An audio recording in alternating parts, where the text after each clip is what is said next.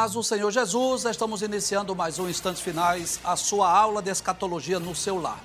Eu quero agradecer por sua audiência, a você que diariamente assiste ao nosso programa, a você que tem divulgado, a você que tem recomendado os Instantes Finais para seus familiares e amigos e principalmente a você que diariamente tem enviado a sua mensagem para nós.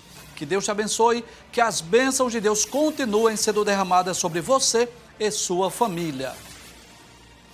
Eu gostaria de lembrar que você pode assistir aos instantes finais não só pela TV, mas também toda a programação da Rede Brasil pelo YouTube, pelo Facebook, pelo Instagram e também pelo site www.iadpeplay.org.br. Se você está acompanhando os instantes finais, você sabe que nós estamos estudando sobre o Tribunal de Cristo, que será o primeiro evento escatológico que ocorrerá após o arrebatamento da igreja. Ontem nós estudamos sobre os critérios do julgamento, o que é que Cristo irá levar em conta nesse tribunal de Cristo. E tomamos por base o texto lá da primeira carta de Paulo aos Coríntios, capítulo 3, versículos 10 a 15, onde vimos principalmente a, a temática de ontem nós trabalhamos principalmente sobre que tipo de obras estamos fazendo. Não é? Nós falamos aqui, baseado nesse texto, que o apóstolo Paulo ele falando de forma figurada ou ilustrativa, Paulo falou sobre seis tipos de materiais. Falou sobre ouro, sobre prata e pedras preciosas. E nós dissemos ontem no programa que esses três materiais de alto valor, eles representam obras feitas de coração, obras com amor, com alegria, com dedicação, obras feitas com humildade, obras feitas para a glória de Deus, né? Inclusive, nós dissemos ontem que o ouro, a prata e as pedras preciosas, na tipologia bíblica, representa a trindade. Né? O ouro aponta para o Pai, a prata aponta para o Deus Filho e as pedras preciosas apontam para o Espírito Santo. Então, tudo aquilo que fazemos em prol do Evangelho, em prol do reino de Deus, que nós fazemos com alegria, com amor, com dedicação, que nós fazemos para a glória de Deus, eu posso dizer que são obras de ouro, de prata e de pedras preciosas. Mas nós também falamos sobre os outros materiais que são baratos, são materiais perecíveis, são materiais que não têm durabilidade, que é exatamente a madeira, o feno e a palha. E o que significa uma obra de madeira, uma obra de feno, uma obra de palha?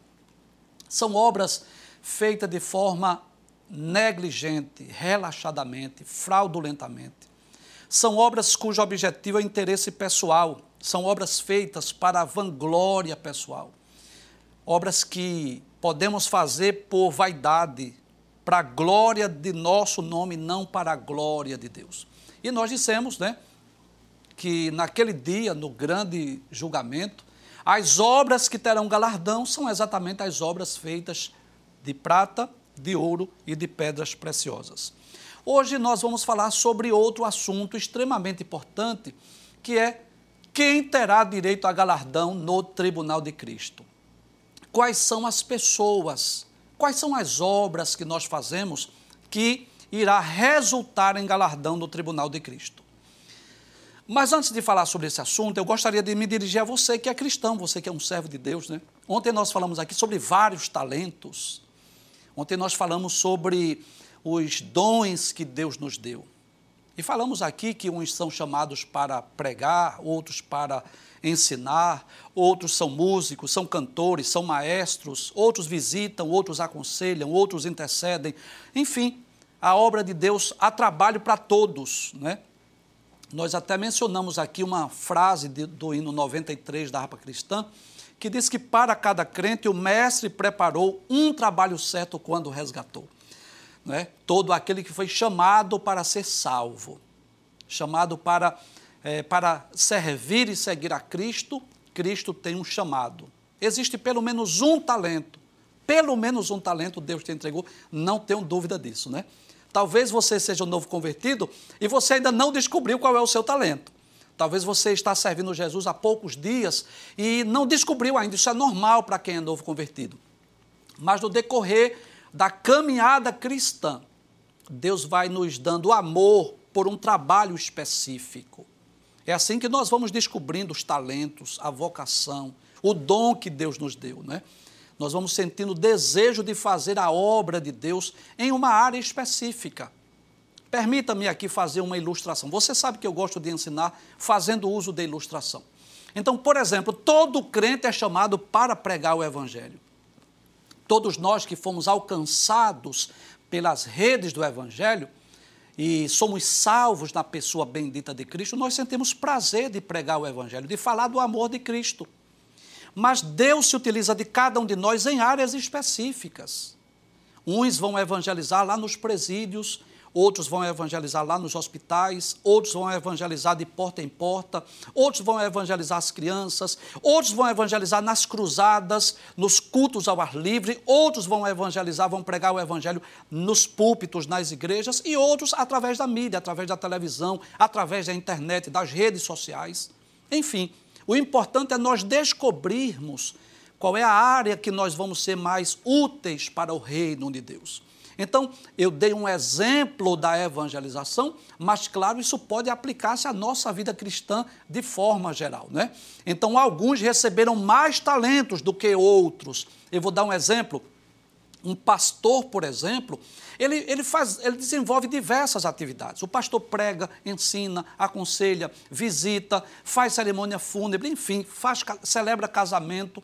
Há muitas atividades. Às vezes, os pastores também tocam, cantam. Né? Os missionários, por exemplo, que estão fazendo a, obra de Deus além das fronteiras, eles são polivalentes. Às vezes, ao mesmo tempo, ele tem que reger corais, às vezes, ao mesmo tempo, ele tem que cantar, enfim, pregar, tocar. Enfim, são muitos talentos que Cristo distribuiu com a sua igreja. E Deus deseja que cada um de nós possamos descobrir quais são os talentos, a vocação, o dom, o talento que Ele nos deu e utilizarmos em prol do seu reino, em prol da sua causa, em prol da sua obra, para que nós possamos fazer a obra de Deus de, né, de, conforme nos ensina a palavra de Deus e vermos o reino de Deus crescendo, né? o reino de Deus se expandindo para a honra e glória do nome de Jesus. Mas eu quero me dirigir a você porque talvez você, ontem, como nós falamos de cantores, de pregadores, de, de músicos, talvez você diga assim: olha, eu não sei, talvez você seja até uma pessoa idosa que se converteu há pouco tempo e diga assim: eu não sei qual é o talento, eu não sei, talvez eu não tenha galardão. E hoje, a palavra-chave hoje chama-se galardão. Eu posso dizer isso sem medo de errar. E com muito temor e tremor eu digo isso, o Espírito Santo de Deus me impulsionou a falar sobre esse tema que geralmente eu não falo na sala de aula quando estou falando escatologia. Mas senti uma direção de Deus falar sobre esse tema hoje, não é? Quem é que terá direito a galardão? Será que só, só serão aqueles que pregam, que ensinam, que cantam, que tocam? Nós vamos ver, à luz da Bíblia, pelo menos sete atividades que nós podemos desenvolver hoje em prol do reino de Deus, em prol da causa do Mestre, que vai resultar em galardão. Ontem nós falamos de critério, de qualidade, como fazer a obra de Deus. E nós deixamos bem claro ontem, no programa de ontem, que nós devemos fazer a obra de Deus com amor, com alegria, com dedicação, para a glória de Deus, com humildade, que isso aí são obras de ouro, de prata e pedras preciosas. Então a palavra de ontem foi critério, qualidade no serviço. Hoje nós vamos falar sobre galardão. Eu não vou explicar hoje o que é o galardão, vamos deixar para amanhã mas que tipo de obra, que tipo de trabalho, que tipo de serviço nós fazemos que, à luz da Bíblia Sagrada, resultará em galardão, em recompensa no grande dia do tribunal de Cristo. Então, eu gostaria de falar sobre sete atividades que nós podemos realizar, que vai resultar em galardões naquele grande dia. Vamos lá? Em primeiro lugar, aqueles que forem perseguidos por amor a Cristo. Então, quem é que terá direito a galardão no tribunal de Cristo? Em primeiro lugar, nós gostaríamos de falar daqueles que forem perseguidos. Eu quero dizer algo aqui, que o povo de Deus sempre foi perseguido. Se lermos o Antigo Testamento, nós vamos observar que a perseguição girou em torno do povo de Israel nós vamos ver o quanto o povo de Deus foi perseguido, né? Quantos povos e quantas nações desejaram destruir terminar, e exterminar o povo de Israel, né?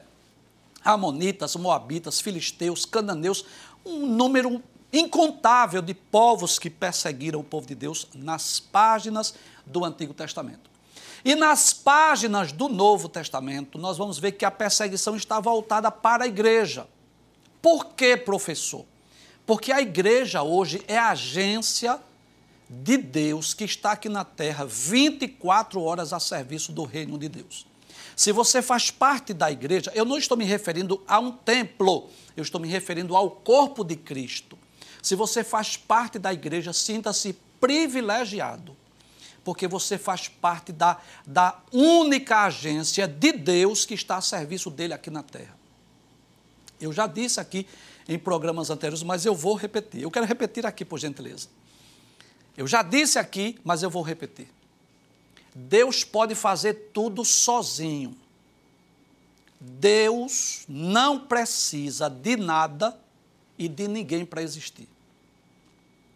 A prova disso está nos dois primeiros capítulos da Bíblia, Gênesis, capítulo 1 e capítulo 2. Deus não precisou da ajuda de ninguém, até porque nem existia anjos e nem homens para ajudá-lo.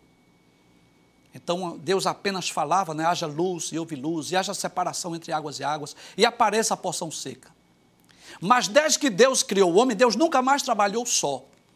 E Embora Deus tenha o poder de fazer tudo sozinho, quando eu, me, eu, digo Deus, eu não estou me referindo só ao Deus Pai, estou me referindo às três pessoas: Pai, Filho e Espírito Santo. Porque a criação é obra da Trindade. Creio que você entende isso. Mas desde que Deus criou o homem, que Deus nunca mais trabalhou só. E hoje, embora Deus possa fazer tudo sozinho, Ele faz através de nós. Ele pode salvar a alma sozinho, as pessoas sozinho, mas Ele usa o crente para pregar. Ele pode libertar os endemoniados sozinho, sem a ajuda de ninguém, mas ele usa o crente para expulsar o demônio na autoridade do nome de Jesus. Ele pode promover meios de edificação para que nós possamos crescer sem a ajuda de ninguém, mas ele se utiliza da igreja, dos crentes, para ensinar a sua palavra. Então, a igreja está na terra dando continuidade à obra de Cristo. Isso é um privilégio para nós sermos cooperadores de Deus. Lembra do que falamos ontem? Capítulo 3, versículo 9 da primeira carta aos Coríntios, Paulo diz: Nós somos cooperadores de Deus. Porém, apesar de ser um grande privilégio, eu posso dizer também que ser cristão é um grande desafio. Não é fácil servir a Jesus. É por isso que nós é, não, não colocamos uma placa na porta da igreja, venha para cá para parar de sofrer. A gente não coloca isso, não, porque isso é antibíblico. Servir a Jesus também significa sofrer. Não é só sofrimento, claro que não, mas a vida cristã é marcada por sofrimentos. E um desses sofrimentos é a perseguição. E é possível que você esteja enfrentando algum tipo de perseguição, talvez dentro da sua casa, talvez alguém da sua vizinhança, talvez no seu setor de trabalho, talvez na escola, na faculdade que você estuda, pode ser. Porque a perseguição não, não, não me refiro apenas àquela em que o cristão é preso ou morto, não, não estou me referindo apenas. Aquela também é uma perseguição, mas eu estou me referindo à perseguição do dia a dia. Mas eu quero dizer, à luz da Bíblia, que existe galardão para aqueles que são perseguidos. Eu vou pedir para ampliar a tela para você ler comigo esse texto. Está lá em Mateus capítulo 5, versículos 11 e 12. Veja o que Jesus disse. São palavras de Jesus. Ele diz: Bem-aventurados. Essa palavra aí significa feliz. Muito feliz. Parece até um paradoxo, né? parece até uma contradição. Mas Jesus diz: Olha, você é feliz quando você for injuriado, quando você for perseguido, e quando mentirem, eu estou parafraseando, você já deve ter percebido, disserem todo mal contra vós por minha causa.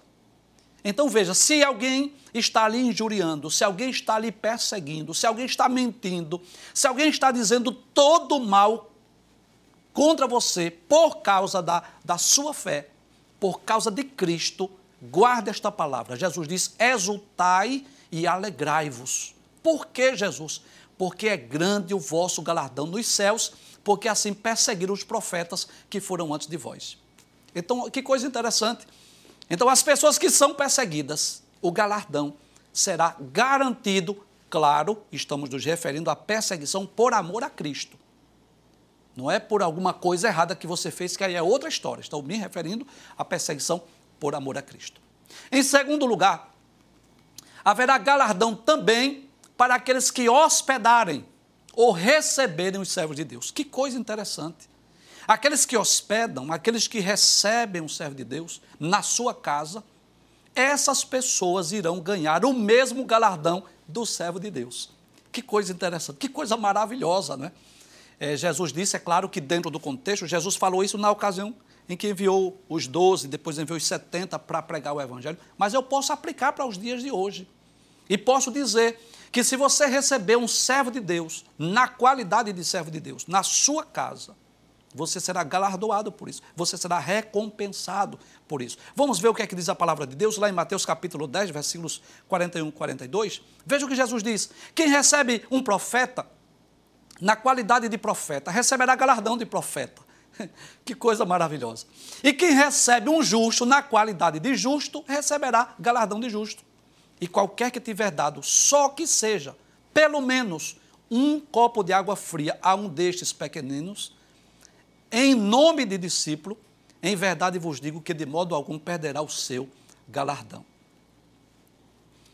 É claro que eu preciso dizer isso a você. Não estou com isso dizendo que você deve abrir a porta para qualquer pessoa. Eu preciso dizer a você que você deve ter cuidado com os aproveitadores, que se dizem profeta e gostam de viver na casa de um e de outro, para almoçar na casa de um, tomar café na casa de outro, que na realidade querem viver uma vida fácil, tranquila, sem trabalhar. Nós estamos nos referindo aos autênticos e verdadeiros servos de Deus. Amém? Creio que você entendeu. Em terceiro lugar, nós vamos dizer que existe galardão para quem faz bem aos seus inimigos. Olha, servir a Cristo é algo contraditório, é, é algo que foge à lógica humana. É por isso que eu digo ser crente é um desafio, é um grande desafio ser crente fazer a vontade de Deus. Não é? Seguir a palavra de Deus é um grande desafio. E Jesus disse que nós não devemos pagar o mal com o mal. Nós devemos pagar o mal com o bem. Nós devemos fazer o bem a quem nos persegue. Nós devemos amar até nossos inimigos. Eu vou pedir para ampliar a tela para que você possa ver esse texto. Está em Lucas capítulo 6, versículo 35. Jesus diz: Amai, pois, a vossos inimigos. Fazei bem e emprestai sem nada esperardes, e será grande o vosso galardão. E sereis filhos do Altíssimo, porque Ele é benigno até para com os ingratos e maus. E é, tá, não sei se você percebeu, mas essas duas crianças aí que estão abraçadas é um judeu e um árabe. Geralmente os árabes, a grande maioria dos árabes são muçulmanos, e esses povos são rivais, vivem em constantes conflitos. Mas essas duas crianças, um judeu e um árabe, estão aí é, não é, vamos dizer assim, de braços dados, dois amigos mostrando que é possível viver em paz uns com os outros. Em quarto lugar, receberá galardão aqueles que fazem obras para a glória de Deus. Eu falei sobre isso ontem, não vou nem me deter nesse ponto. Mas eu quero lembrar o texto que falamos ontem, que está na primeira carta de Paulo aos Coríntios, capítulo 3, versículo 14. Paulo diz assim: Se a obra que alguém edificou nesta parte permanecer, receberá galardão. E qual é a obra que permanece? Você já sabe: obra de ouro, obra de prata, obra de pedra preciosa. Se você fez com dedicação, com alegria, com humildade, para a glória de Deus, quando essa obra foi colocada de forma ilustrativa, eu falo, no fogo do juízo divino, vai resultar em galardão. Se for obra de, de madeira, feno e palha, só vai ficar as cinzas, não terá galardão. Mas se for obra feita com esses materiais, se ela permanecer lá, então essa obra terá galardão. Em quinto lugar, haverá galardão para aqueles que forem perseverantes em meio ao sofrimento. Então já falamos aqui que a vida cristã é marcada por sofrimentos, perseguições e sofrimentos. E Jesus disse assim: Olha, se alguém quiser vir após mim, negue-se a si mesmo Tome cada dia a sua cruz e siga-me. E essa cruz que Jesus estava falando não é necessariamente a mesma cruz que ele carregou, uma cruz de madeira, mas é uma cruz que representa a renúncia, representa o sofrimento. Vamos ver o que é que diz a palavra de Deus, o escritor aos Hebreus, ele diz assim: Vocês participaram do sofrimento dos prisioneiros. E quando tudo que vocês tinham foi tirado, ou seja, vocês perderam tudo por amor a Cristo e ao Evangelho, vocês suportaram isso com alegria, porque sabiam que possuíam uma coisa muito melhor, que dura para sempre. Portanto, a expressão está aí, olha, não percam a coragem.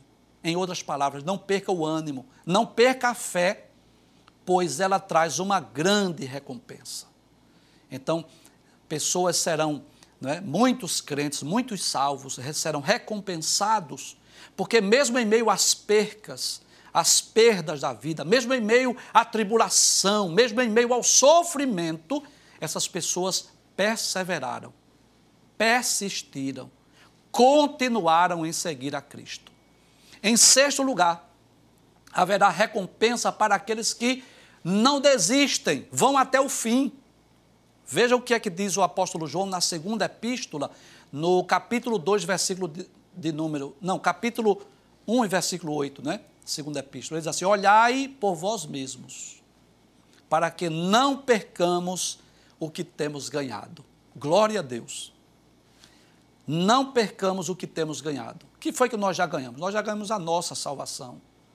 Nós já recebemos o perdão dos pecados nós já recebemos o nome escrito no livro da vida, nós já recebemos é, a, o livramento da condenação eterna, nós já recebemos a presença do Espírito Santo dentro de nós, foi o que nós recebemos. Mas ele traz uma palavra de alerta e de advertência. Como é que diz? Ele diz: Antes recebamos o inteiro galardão. O que é que João está dizendo?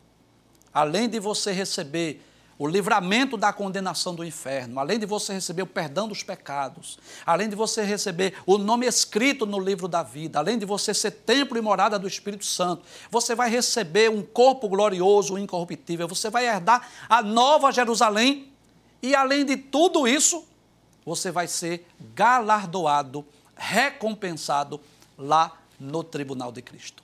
Para nós concluirmos a aula de hoje, em sétimo lugar, haverá galardão para quem prega o Evangelho.